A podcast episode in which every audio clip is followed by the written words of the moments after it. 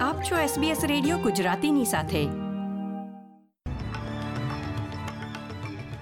નમસ્કાર. સત્તરમી જૂન બે હજાર બાવીસના મુખ્ય સમાચાર આપ સાંભળી રહ્યા છો વત્સલ પટેલ પાસેથી SBS ગુજરાતી પર. પ્રસ્તુત છે આજના મુખ્ય સમાચાર. સ્કિલ્ડ માઇગ્રેશન તથા વિઝાની પ્રક્રિયામાં ઝડપ લાવવા અંગે એલ્બનીઝી સરકારની પ્રથમ કેબિનેટ બેઠકમાં ચર્ચા. રશિયાએ ઓસ્ટ્રેલિયાના એકસો એકવીસ નાગરિકો પર પ્રતિબંધ લાદ્યો. અને ઓસ્ટ્રેલિયામાં કોવિડ નાઇન્ટીનથી પચાસ મૃત્યુ. ન્યૂ સાઉથ વેલ્સમાં કોવિડના નવા પ્રકારના ચેપની સંખ્યામાં વધારો.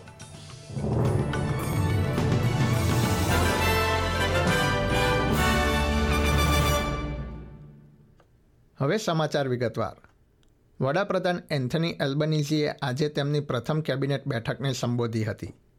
જેમાં સ્કિલ્ડ માઇગ્રેશન અને વિઝાની પ્રક્રિયામાં ઝડપ લાવવા માટે ચર્ચા કરવામાં આવી હતી. ઉલ્લેખનીય છે કે વિઝા મંજૂર થવાની પ્રક્રિયા ધીમી હોવાથી દેશના વેપાર ઉદ્યોગોમાં કર્મચારીઓની અછત સર્જાઈ છે.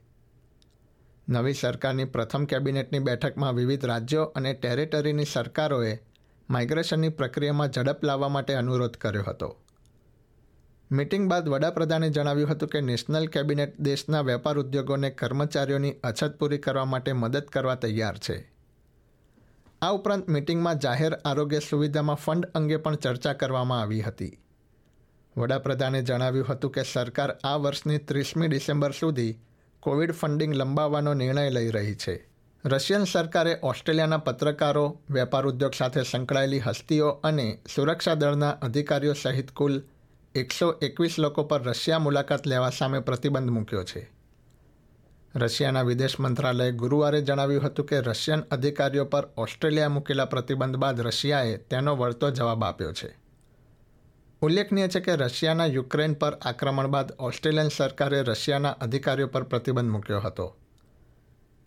પ્રતિબંધિત થયેલા લોકોમાં એબીસીના chair Ita Buttrose, news કોર્પના co chair Lachlan Murdoch defence ફોર્સના ચીફ જનરલ એન્ગ્યુસ કેમ્પબેલ તથા વર્તમાનપત્રોના એડિટર અને વેપાર ઉદ્યોગ સાથે સંકળાયેલા લોકોનો સમાવેશ થાય છે. સાઉથ ઓસ્ટ્રેલિયાના પ્રીમિયર પીટર માલિનોસ્કાસને પણ પ્રતિબંધિત કરવામાં આવ્યા છે. તેઓ પ્રતિબંધિત થનારા ઓસ્ટ્રેલિયાના પ્રથમ નેતા બન્યા છે. એસબીએસના ચેરમેન જ્યોર્જ સેવિડેસ તથા એબીસી રેડિયો હોસ્ટ પેટ્રિશિયા કાર્વાલિસનો પણ સમાવેશ કરવામાં આવ્યો છે. ન્યૂ સાઉથ વેલ્સના પ્રીમિયર ડોમિનિક પેરોટેએ જણાવ્યું છે કે તેમણે રાજ્યના ટ્રેઝરર મેટ કિનને રાજ્યમાં ઉર્જાનો પૂરતા પ્રમાણમાં જથ્થો મળી રહે તે માટે કેટલાક અધિકાર આપ્યા છે. નવા અધિકાર અંતર્ગત રાજ્ય સરકાર કોલસા કંપનીઓને વધુ જનરેટર તથા ઈંધણ આપવા માટે દબાણ કરી શકે છે. પેરોટેએ જણાવ્યું હતું કે સાવચેતીના ધોરણે આ નિર્ણયો લેવામાં આવ્યા છે. ભૂતકાળમાં આ પ્રકારનું દબાણ કરવામાં આવ્યું નથી. ન્યૂ સાઉથ વેલ્સ લો સોસાયટીએ કોવિડ નાઇન્ટીનના કારણે લાગુ કરવામાં આવેલી વર્ક ફ્રોમ હોમ પદ્ધતિને યથાવત રાખવાની ઈચ્છા વ્યક્ત કરી છે. રાજ્યની લો સોસાયટીના પ્રમુખ જોએન વાન્ડેર પ્લાટે એન્ટની જનરલ સમક્ષ સર્વેનું તારણ રજૂ કર્યું હતું.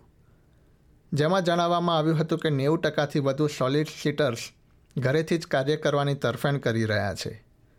તેમણે આગામી બજેટમાં આ અંગે કોઈ ચોક્કસ નિર્ણય લેવાય તેવી આશા વ્યક્ત કરી હતી. વિદેશ મંત્રી પેની વોંગ પેસિફિકના દેશો સાથે સંબંધ વધુ મજબૂત કરવા પર કાર્ય કરી રહ્યા છે, જે અંતર્ગત તેઓ સોલોમન આઇલેન્ડની આઠ કલાક જેટલી મુલાકાત લઈ રહ્યા છે. ઉલ્લેખનીય છે કે તાજેતરમાં યોજાયેલી કેન્દ્રીય ચૂંટણી દરમિયાન સોલોમન આઇલેન્ડે ચીન સાથે સુરક્ષા કરાર કર્યા બાદ ઓસ્ટ્રેલિયા સાથેના સંબંધોને પડકારનો સામનો કરવો પડ્યો હતો. સેનેટર વોંગ દેશના વડાપ્રધાન માનિસા સોગાવારે સાથે મંત્રણા કરી ઓસ્ટ્રેલિયા સાથેના સંબંધ મજબૂત કરવા અંગે ચર્ચા કરશે.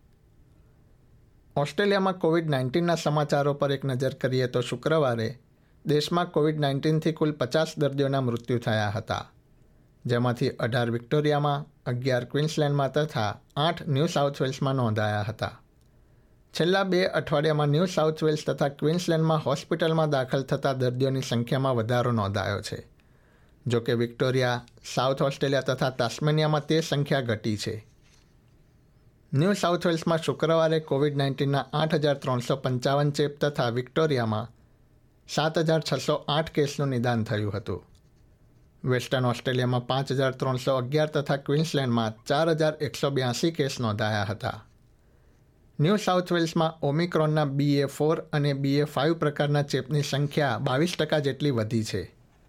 અને આગામી દિવસોમાં તેના કારણે રાજ્યમાં ચેપની સંખ્યા વધે તેવી આરોગ્ય કર્મચારીઓએ શક્યતા વ્યક્ત કરી હતી.